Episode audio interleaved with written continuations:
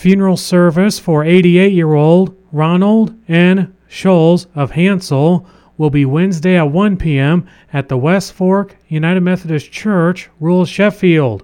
Burial will be in the West Fork Cemetery. Visitation will be Tuesday from 4 to 6 p.m. at the Council Woodley Funeral Home in Hampton. Ronald N. Scholes passed away Saturday, December 17th at the Sheffield Care Center. Celebration of life for 82 year old Patrick B. Cassidy of Newton, formerly of Hampton, will be Thursday, January 5th, 2023, from 1 to 3 p.m. at the Sietsema Atkinson Funeral Home in Hampton.